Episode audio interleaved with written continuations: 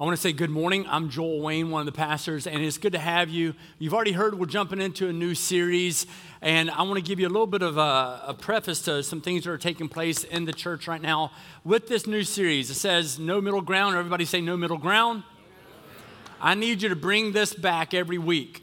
Why? Because I don't want to spend this amount of money again for you to get a new one every week. Do I hear an amen? amen. All right, so um, I will bring it back Okay, now, now you're held accountable. Um, so try to bring this back so we can have it. Also, in just two Sundays, um, God, God is doing a work here, right? I mean, I know people, they just started sending people out of this place. They said, go upstairs, whatever. We got a bunch of people in the gym, which is great. We have other people right now, as was mentioned previously, Pastor Luke and Andrew and others. Um, they're over in Jamestown at the same time with a group of people. Um, and so there's a lot of really neat things that are taking place. But in two weeks, we get to uh, start another service just to be able to, to allow people to hear the word of God. That's all we really, that's all we care about. Um, and so we're going to do that by offering a service at 8 o'clock. Um, don't worry, I don't really expect many of you to come to that, but that'd be cool if you did. Um, 9, 15, 10, 45, and 12. So I'm assuming that because you came to a 10 o'clock service today, you're most likely going to come at 9:15 or 10:45. That's my assumption.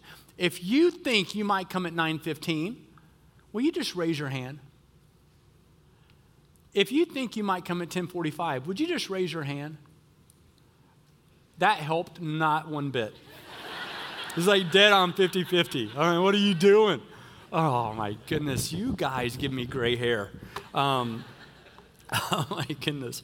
Um, well, at least you know what times they are now. Not 8, 9, 15, 10, 45, and 12. And hopefully I will remember them so I show up on time.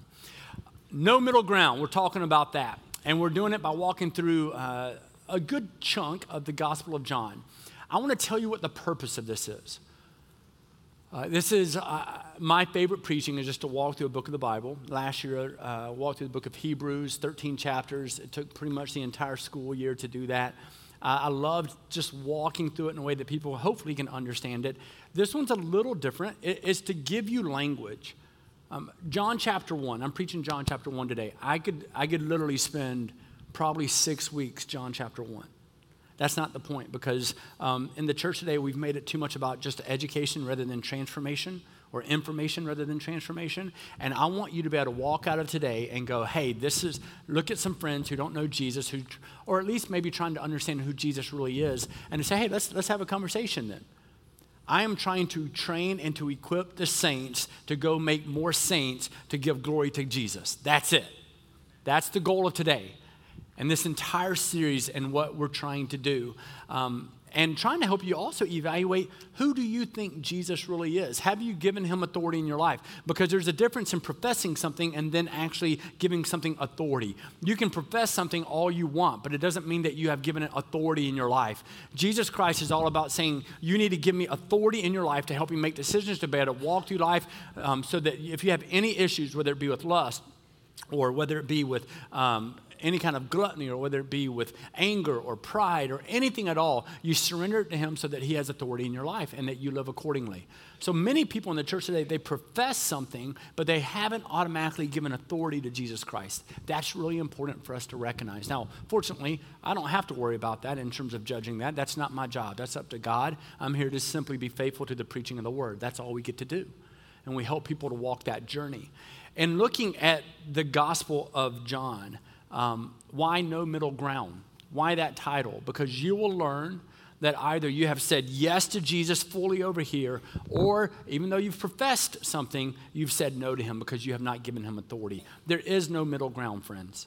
Hear me say it now. There's no middle ground. That is why you have a nation that had the most resources, the most number of people, percentage wise, ever declaring Jesus Christ as Lord simply a half century ago, 40 years ago, and now it's plummeted off. Why? Because we taught people to profess something rather than giving authority to Jesus Christ. That is a big difference. And so, I, my prayer is that you're going to have to evaluate whether or not you've given the authority that you need to give Jesus in your life and what that looks like.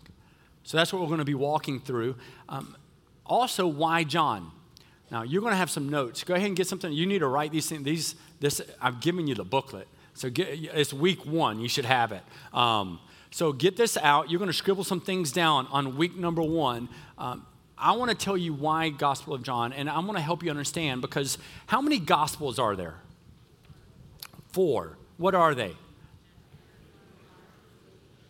Matthew, Mark, Luke, and John. Everybody say it together. All right? And we need to understand what the differences are. And I, I could spend a long time on this too, but I'm going to give you, in essence, one sentence on what each of these gospels is doing. So that you can look at it and say, well, oh, here's the differences. There's four gospels. The, the, the fact that Jesus Christ is God dwelling on earth with us. That's Jesus is God dwelling on earth with us. That's the incarnation, full, fully human, full deity. So that's incarnation. We look at that. So here's Jesus, God dwelling on earth with us, even though he's always been. That's why the doctrine of the Trinity matters Father, Son, Holy Spirit. Jesus has always been from the very beginning. It says Jesus came in flesh through Jesus, his son, 2,000 years ago. So that's when, if you ever go to another church, you move away, whatever it might be, you need to ask them about their understanding of their doctrine of the Trinity. All right? These things matter, by the way. The reason that we are so confused in our world about what love is and about what kindness is and about what goodness is and all these different things is because we have forgotten the core of what the Word of God speaks. This matters a lot. And so you look at Father, Son, Holy Spirit. So we look at Jesus Christ. Jesus is God dwelling on earth, the incarnation. And it's so important that four different people document some of the most important pieces of his story. Here's the Gospel of Matthew. Matthew writes, Matthew is a Jewish man who uh, raised, he, he basically collected taxes, he's a tax collector, and he did that for the Romans. So he was considered by uh, many of the Jews to be a traitor, but he wrote to Jews. He was a Jewish individual who came to know the authority of Jesus Christ. So Matthew wrote to Jews, and he primarily focused on what Jesus said. That's what I want you to know. Matthew wrote to Jews, focused on what Jesus said right? It starts with genealogy in chapter one and chapter two, and then you jump in with the birth story in chapter two, chapter three. Of course, we already know these are the progressions that you need to understand. Um, you've got his baptism, you've got the testing and the tempting of, by Satan in the wilderness in four, and then chapter five, he started documenting Sermon on the Mount, beginning of Jesus' messianic ministry. Why messianic ministry? That was the beginning of his ministry where he knew people, he would have to identify himself finally as Messiah, messianic ministry. Messiah, we'll talk about it more, but it means the chosen, chosen one or anointed one, okay? So here's Jesus Christ, um, and he's being presented by Matthew to primarily Jewish people, uh, and Matthew is primarily writing about what he said. Mark wrote primarily to Romans. I love how many of you are taking notes right now. It's awesome. Mark wrote primarily, not only but uh, to, um, to Romans, writing about what Jesus did. It's the shortest gospel that we had. It's power punch. Like it's just like, yes. And it's all the different miracles and things that Jesus did just very, very quick. Boom, boom, boom, boom, boom, boom, boom. It's concentrated, it's condensed, it's just full of action. It's Gospel of Mark. Then you get into Luke. Luke is a Gentile physician, smart guy. He wrote primarily to Greeks, not only, but primarily about, I would say, how Jesus his, uh, how he felt in a way. Um, I, had, I struggled to come up with the right word on this one. So you have Matthew, Mark, and Luke. These are considered to be the synoptics. The synoptics. Um, so you have Matthew, Jew, Mark, Romans, Luke to Greeks, Gentile. Um, John writes to the entire world, presenting the most full description and the most full understanding of who Jesus is. Um, and that's what he writes about. John writes to the entire world about who Jesus is. So one's writing about what he said, one about what he did, one about just how he felt, and then another about who he is. So that's why the Gospel of John is so important. Here's John. John is one of the, the three closest to Jesus Christ. We know that as well. Um, John is the only disciple who was left at the cross when Jesus was being crucified. But Jesus said to him, He says, Hey, listen, I need you to care for my mom. That tells you how close they are. Like if I tell any of you, hey, you need to care for my mom, that's a big thing. Right? So here he is, to care for his mom. He's the, he's the first one to the tomb after his resurrection. Now he's not the first one in. Peter jumped ahead of him. Because John comes up to the tomb. We know that he's like, oh, what's going on here? And so here he comes. Peter and jumps in front, and then he goes in. But John's first one to the tomb. John's incredibly close to who Jesus Christ is. But to let you know, uh, here's an, a better way to look at it: is the synoptics. I think give a snapshot. Matthew, Mark, and Luke. They give a snapshot of who Jesus is in a particular way. John gives the entire portrait, the entire picture. All right. So people are going to say, well, why do you want to look at, uh, you're going to look at someone and say, hey, let's walk through John chapter 1, 2, 3, 4, and start looking at who Jesus is. Well, why are we looking at John? Well, there's four gospels, and each of these accounts gives a picture of who Jesus is. Some of them are more focused, but John gives the most full picture portrait of who Jesus is. And uh, even in John chapter 1, we have 11 different names that we have of who Jesus is in just that one chapter. And so it lets us understand these 11 names of who Jesus is for us to discover what name do we give give him? That's a conversation we want you having. You can have that conversation. Right? Something we, we like to speak of here. People say actions speak louder than words. Friends, actions can speak as loud as words, but it does not mean we don't use our words. Right? How do you even know another way that John, John is speaking to the entire world about who Jesus is? Even his genealogy. And some are going, well, he doesn't really give a genealogy. Yes, he does. Matthew gives a genealogy right away because he's writing to Jews. So he gives a genealogy that links Jesus to being of the lineage of David, all right? Because Jews needed to know that. Otherwise, they would give no authority to it. All right, are you following me on that? You got to. This is this is really big. So here's Matthew. He's given this genealogy about who Jesus is tied to David because they knew the Jews knew the people of Israel would, knew that he would have to be linked to that, connected to that. So that's what he did because he's writing to Jews. John's writing to the entire world. So his his genealogy, you know what it is? It's called creation. Here's who Jesus is. He is the creator. He is the Word, and the Word was with it was God. And so we look at that and we go, yeah. So he starts back in Genesis chapter one. I told you he's writing to everyone. That's a different way of thinking about it. So he starts with the genealogy going further back than any of the others. He goes to creation. That's why John. And I covered some of this a couple years back, right? Um, but some of you weren't here for that, but also um, we're going to do it a little differently. So, 11 names and descriptions. You can scribble down real quick. 11 names, descriptions of Jesus in John chapter 1. Um, I'm going to go very, very fast. John chapter, uh, John chapter 1, verse 1 In the beginning was the Word. Um, in the beginning was the Word. In the beginning was the Word. In the beginning was the Word. And the Word was with God, and the Word was God. He is the Word. In the beginning, right? That is the definition of Genesis. In the beginning was the Word. In the beginning, He was God. So Jesus is God. That is why He's more than a prophet. If you don't, this is why we don't really know who Jesus is to us, besides, oh, well, he saved me from my sins so I can have eternal life. It's something we profess. I don't think the majority of people actually have given it authority. I'm going to go back to the where I began, because otherwise we would look very different than we currently do. Even in churches today, they struggle with who Jesus is. Well, I will tell you now, He is the Word. In the beginning was the Word, He was God, and the Word was God, it says. So it says He's the Word, and the Word was God. So He's not only the Word, but He's also God. Jesus is Creator. Verse 3, it says, All things were made through Him, and without Him was not, not, was, was not anything made that was made. So He was the Creator, so Word, God, Creator. He was the light. John 1 9, but also John 1 4, John 1 5, John 1 7, all these different places talks about how he was the light, right? Um, he's Christ. John 1 17 speaks about how he is the Christ. We know on several places here it refers to him as being the Lamb of God. He's rabbi, which means teacher.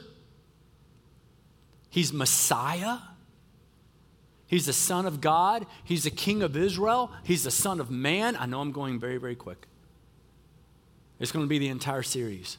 Just, all right? So you can go back and you can get some of these if you want to. I'll read these out again for you if you didn't get them all. He's the Word, God, Creator, Light, Christ, Lamb of God, Rabbi, Messiah, Son of God, King of Israel, Son of Man.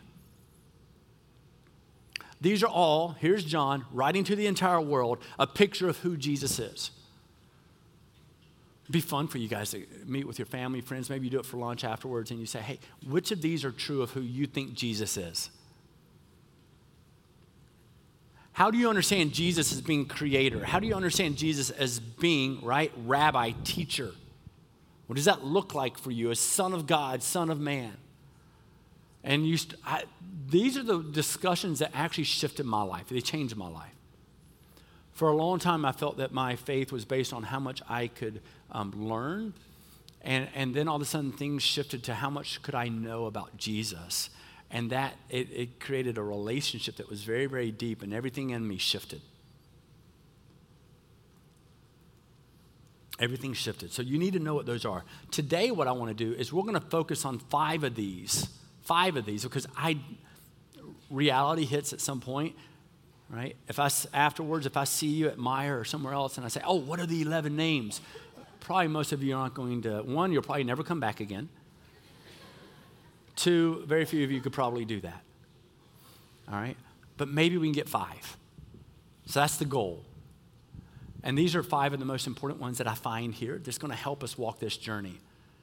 And it's going to force you, force you, friends, you're going to be forced today to ask yourself, are these, do I believe these things are true? Do I believe that these things are true? Because the Gospel of John is to prove Jesus is the Son of God. That's what he's doing. Both fully human, fully divine, incarnation, right? And Jesus, the Word, is both an agent of creation and also an expression for God. Expression for God and expression of God. So that's what we get to look at today. Um, he is the Word. Even in John, um, we often think about the I ams. We're going to we're going to tackle some of the I ams as we walk through the series. There's seven I ams. He says, I am the bread of life. I am light of the world. I am the way and the truth uh, and the life. No one comes to the Father except through me. I am the gate, right? He, I am the good shepherd. He, the seven I ams. Um, well, it's because in John chapter 10, verse 30 through 33, he says that very thing. I and the Father are one. He says, Before Abraham was born, I am. Before Abraham, I, I am from the beginning. And so we jump into these five things. All right? So here we go. That was all intro. oh my goodness. Four services is not going to go well. Um, they're going to be waiting. It's, it's, all good. It's all good. Please be praying about that right now. Um, John chapter 1, very first thing of the five that I want you to understand of those 11 that I called out Jesus is creator. Jesus is creator. All right, you've got to know that Jesus is creator. We find it in chapter 1, verse 1 through 3. Um, verse 3 is the primary on that, that we know that he was there, he was creator. This is why it matters. If you've had children before, or if you've ever been a child before, raise your hand. Okay, if some of you are adults and still act like a child, please raise your hand. now. Um, the, uh, I, I look at it and go, Have you ever looked at someone who's a child and they're doing something, you're not their parent? But you look at a child who's doing something that you know they probably should not be doing. And so maybe they're 15 feet up on a scaffolding and you, they're about to fall and there's nothing but shards of glass and concrete below them. And so you say, Ho, you need to go ahead and get down. And they respond with, You're not my mom, or You're not my father, or You can't tell me what to do. And they always do, they always do the, I guess they always do that motion. Anybody ever heard, You can't tell me what to do? Anybody said that to uh, your parents? And you're still living. Good job. Because if my kids who are not in this service do that to me, they can go back and watch this. Your whole life changes. Right? Like if they look at me, I'm their father. You can't tell me no. When someone, though, is the parent, and you look at a kid and you say, hey, no, no, hey, son, daughter, you shouldn't be doing that, they should respond differently. Why? Because they know who their creator is, they know who their parent is. One of the reasons we have lost such we have lost respect for God and for Christ is we don't understand that He is our creator. He is our Father. You respond differently. Look, guys, when Jesus, when you recognize that Jesus was from the beginning, that He is creator, That's why doctrine of Trinity, once again, is so important. When you know that He is creator and He is your Father in heaven, all of a sudden, when God says, do this, you don't go, you can't tell me what to do. Many of us have a posture with Jesus. When the Word of God speaks, we go, and people remind us of what the Word of God says, we have a posture that basically says, you can't tell me what to do. It's because you have not given the authority to Jesus that He deserves in your life as your creator. And so you look at him through pride and through insecurity and you say, You can't tell me what to do. Even though what he has for you is best, you don't care. You think you know better than he does. You don't care. You think that you've got all the answers, and that's our posture. Jesus is creator, though. And you're understanding that Jesus Christ is the creator who was with God and was God, and he was life, and the life that was the light of men. When you look at that and you even go back to Genesis and understanding that God created, that Jesus was there, that God created everything through Jesus, John chapter 1, verse 2 and 3,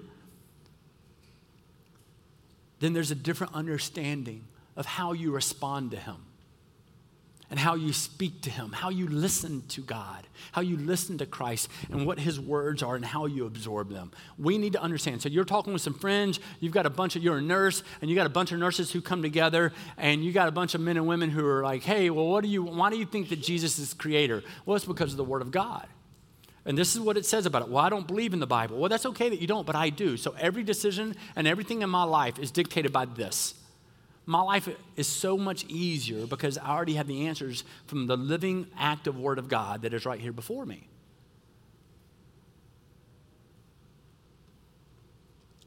So he's creator. He made everything. God has always been. He never had a beginning. He made everything else. There wasn't anything before God. God is life. There wasn't anything before God. Now that's the key. John Piper says it like this Physical matter did not give rise to life, life gave rise to physical matter. Now, that's a summary of what he said, but it's really well said. I'm like, okay, yeah, that's, that's exact. So, too many people think that physical matter gave rise to life. Boom, like everything had to be precise because, like, if we're like an inch closer to the sun, we all melt, and if we're an inch farther away, then we all die from like hypothermia within three minutes, and all these different things come into play. I know God existed prior, so God, life, gave rise to physical matter. Physical matter did not give rise to life. So for the atheist, that's their struggle. For the atheist, everything begins with matter and energy, and everything exploded just right. And so now all of a sudden, that over time gave rise to us, and now we are here and functioning no creator, no intelligence, no design, which means if you have no creator, no intelligence, right? If you have no design or purpose, that means you have no plan in life. You have no value is just live however you want to live. That's the thing with atheists. If you don't believe in God, what you're saying is it really doesn't matter what you do. There are no repercussions for anything you do, there are no consequences. You can live however you want because at the end, you're just going to die. You're going to go into the dirt. There's no soul, there's no understanding that there is a creator of life. And so as a result, you just get to live however you want to live. It's actually one of the most selfish ways you can live.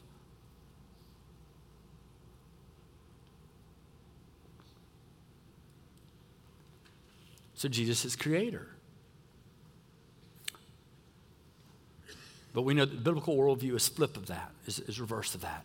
There was life, then physical matter, and then energy. It is impossible to have a full relationship with Jesus if you deny the creator of his creation. If you know that he is the creator and that you are his creation, you now have a very different posturing, a different relationship with him. Is Jesus your creator? Do you truly believe that?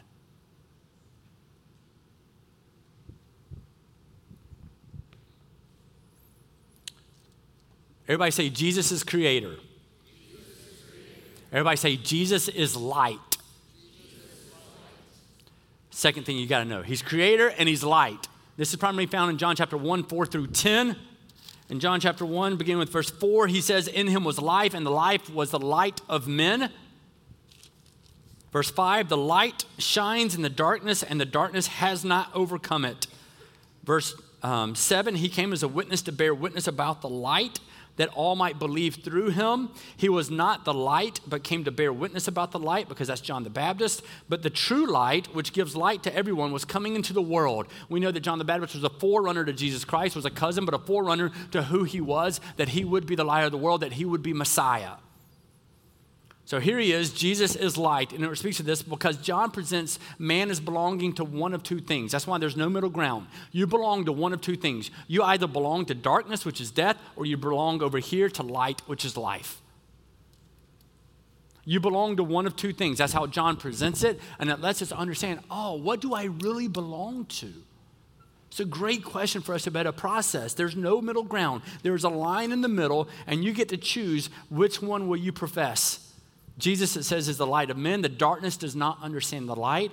We already know that the darkness will not understand the light. I know that I, I live by a different set of rules than what the world lives by. I live by the Word of God. And so a lot of people in the world are like, why are you doing that? Non believers specifically, they want to know why am I living like this, or why am I making this decision, or why am I doing this? It's because the, the darkness does not understand the light. And here comes John the Baptist, and he bore witness to the light. John chapter 3, 19 through 21, not going there yet, that's really in a couple weeks, but he says that man has loved the darkness instead of the light because their works were evil. If you don't believe in the light of the world and you live in darkness, you can get away with anything you want to get away with because nobody can see it, nor judge it, nor condemn it, so you can do whatever you want. The easiest thing for the person who is self centered to do is to say that there is no God because now they have no standard to hold them accountable. This is not complicated, friends. It's really not. Listen, Jesus used a bunch of fishermen without education. It's not complicated. The church has made this way too complex.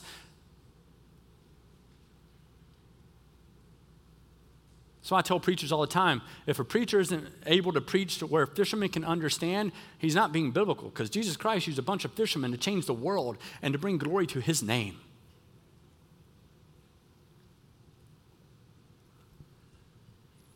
So he's creator, yes, but he's also the light.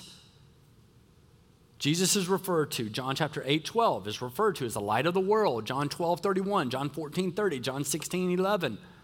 He's referred to as the prince of the world. John 12, 35 through 36 says that the person who walks in the dark doesn't even know where he's going. We're aimless. That means uh, the rules, they keep changing. right? They're going to always keep changing because there's nothing to guide it. There's nothing to say, here's what it is. So he's light. Also, third, not only is he creator, he's light, but Jesus is life. Everybody say, Jesus is life. I've already mentioned John 14, 6. I'm the way and the truth and the life. Nobody comes to the Father except through me. In John chapter 5, verse 24, he says, Truly, truly, I say to you, whoever hears my word and believes him who sent me has eternal life. If you profess faith in Jesus, you now have life. That's called the gospel. He does not come into judgment, but you have passed from death to life. If you don't know Jesus and don't profess faith in him, yes, there is death. You're walking in darkness. But if you profess faith in Jesus Christ, there is life to be had. In other words, apart from believing in Jesus Christ, we're all dead. We're dead in our trespasses. 1 John chapter 5, verse 11 and 12. 1 John, okay, not one of the Gospels. 1 John 5, 11 through 12 says, God gave us eternal life, and that this life is in his Son. Whoever has the Son has life. Whoever does not have the Son of God does not have life. John chapter 4, uh, cha- John chapter 5, verse 40. I think we have the slide for you. You refuse to come to me that you may have life. You just keep wanting to live for yourself. Remember, John's writing to the entire world so they can have an understanding of who Jesus is. And yet, many of them are refusing it because they want to live for self. And so, as a result of that, they refuse and they do not have life. So, he's creator, he's light, but he's also life. John 1, verse 11. He came to his own, and his own people did not receive him.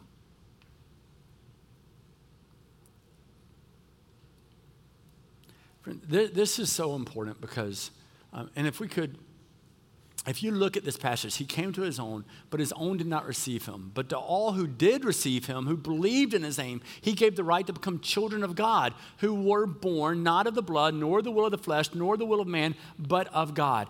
What you must understand is if he's creator and he's light and he's also life, that means when Jesus Christ came, if you give him authority, he did not come to simply make you better, he came to give you a new life completely. This, this is big. We think that if we come and give Jesus Christ some authority, then we're just going to make a slight modification and then we're going to be good. No, no, no. Jesus Christ came so that we might be a new creation in Christ. The old has gone, the new has come. Those are words of Paul. There's not a slight modification. You are now a completely new person because of the authority that you have given Jesus as creator, as light, and as life. You were dead and you were blind to who he was, but if you have received him, you now have received life. And we know that in John 10 10, it says that I have come that they may have life and have it what? Have it abundantly. I've come that you may have life and have it abundantly. He wants you to have an abundance of life, but there is a greater life to be had when you live for Him rather than living for self. And that's hard for us to wrap our minds around. So He is creator, He's light, He's life, and He's Lamb of God. Jesus is the Lamb of God. That's number four. Everybody say, Jesus is the Lamb of God? All right, so this is really important as well. Why? Well, it's the gospel message.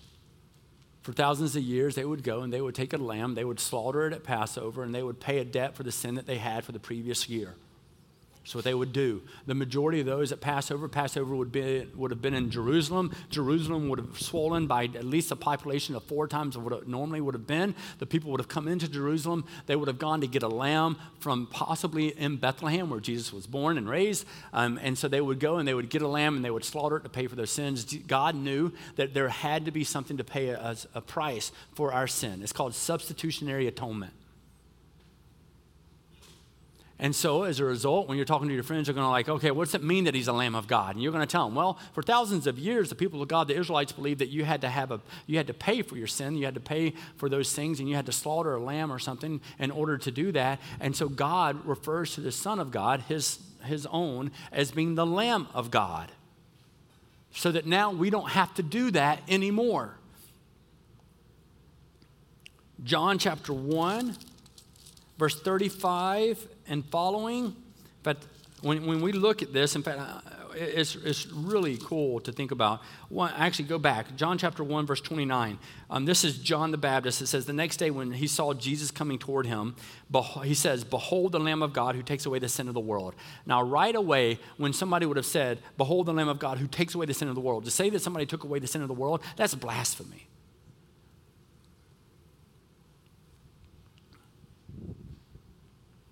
Those are, those are words that are dangerous to speak. But it says, Behold the Lamb of God. He does it again later on. Um, when Jesus calls the first disciples in verse 35 and following, he says, The next day, here's the next day, John was standing with two of his disciples. He looked at Jesus as he walked by and said, Behold the Lamb of God. So if John is saying this multiple times in a row, why? Because of the significance of being the Lamb of God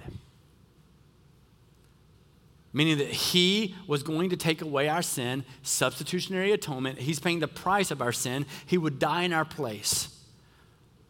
And the disciples of John knew the value and the importance of this. And so in verse 37, it tells us that when he says, Behold the Lamb of God, the two disciples heard him say this and they followed Jesus.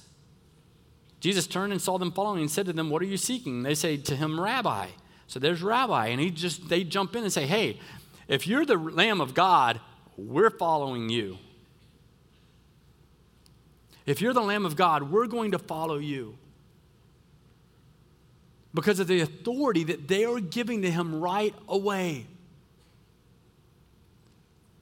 I mean, I'm, I'm going to keep jumping back on that with the authority of Jesus Christ because we don't understand that if He is the Son of God, if He is the Lamb of God, that if He is light and life, the Creator, there's, there's a different response we should probably be having in our life. If Jesus Christ walks in these doors right now, I'm not going to be like, oh, Jesus, hey, thanks for coming. Um, could you help me out and fix some stuff in my life? Like, uh, no, I'm going to say whatever He wants. I'm going to jump down and I'm going to walk over here, camera people. I apologize Um, and I'm just going to say, he's going to walk up and say, wherever you're going, I'm in. That, wherever you're going, I'm in. You're the Son of God. You're the Lamb of God. You're the Messiah. You're the light of the world. You're the life that gives to all people. You're the Creator. And if, he, if, if you have given him that authority in your life, I just want you to evaluate it. If you've given him that authority, your prayers would be far more about Jesus, how can I give you glory today, rather than Jesus, can you do all these things for me today? Evaluate your prayers. Are you asking of God to do more for you, or are you asking God to give you the wisdom to know how to do more for Him? Not because you can earn it, but because He is worthy to be served. Do you not see?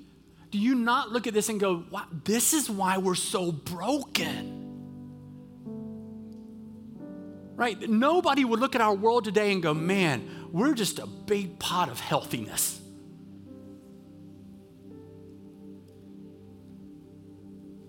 Why? Because we're not giving authority to Jesus Christ. He is the Lamb of God without blemish, without spot, without any type of defect whatsoever. He is the Creator, He is life, He is light, and He is the Lamb of God, which means finally, He is, and write it down, He is Messiah. In Hebrew, it literally means that He is the chosen one. He is the anointed one. And they had been waiting for hundreds of years, thousands of years for Messiah to come. Right, even right before Jesus Christ came onto the scene and John the Baptist, you had a 400 year period between the Old Testament and the New Testament. It's called the intertestamental period, where people were like, oh, God was kind of silent. But God was laying the groundwork so that they could receive his son. Even non Jews were waiting. That's why the wise men came from Persia. They're going, they knew what to look for. They had heard all the stories. And so Jesus Christ came and fulfilled over 300 prophecies. He fulfilled over 300 prophecies in order to be the Messiah. And so just know this you want to object to over 300 prophecies given over the course of hundreds and hundreds of years that all line up perfectly. You know the arrogance that is in that? Does Jesus Christ have authority in your life as Messiah?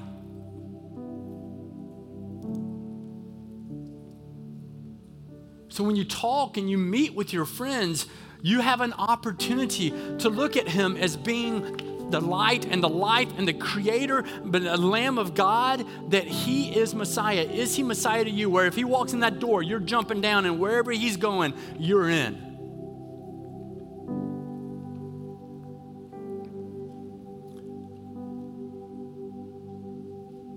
It'll change your conversations this afternoon. And at some point, what we don't like about it is if Jesus gets a hold of your life in that way, at some point you will have a breaking in your life. You will be broken by Him that will release your own self indulgence, your own self, your desire for self control, and you'll give Him authority in your life, and everything changes.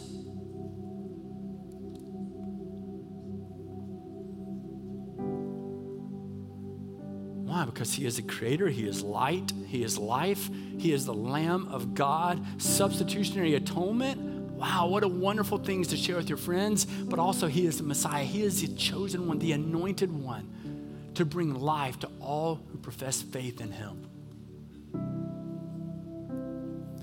Yeah, does that mean there's going to be some hostility? Without a doubt. There's a reason Christians are the most persecuted group in the world by far. It's not even close because it means others have to say no to the way they're currently living in order to say yes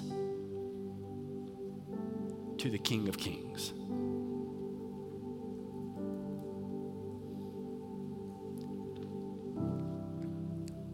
Is he? I mean, just absorb it. Is he your Messiah?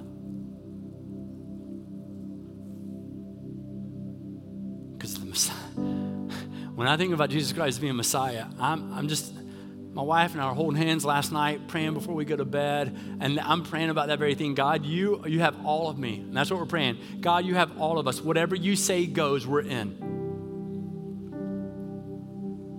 Because he's our Messiah. Is he your Messiah? And will you go tell others that you have found life and that he's the light of the world and he's the perfect Lamb of God who took away your sin. And even better, it gets better that he's your creator, he's your heavenly father, Abba.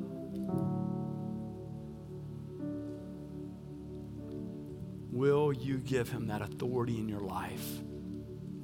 Friends, there is no middle ground. And so, Lord, we come before you and I ask that we would give you the authority that we would acknowledge that you are creator and light and life and that you're the Lamb of God and that you are Messiah. And you're so much more than that. But God, let us then truly evaluate it for ourselves. And if the answer is yes, may we go tell others.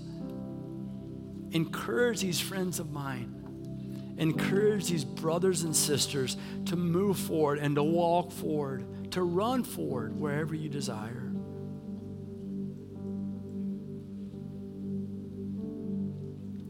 God, we're all in. In Christ's name.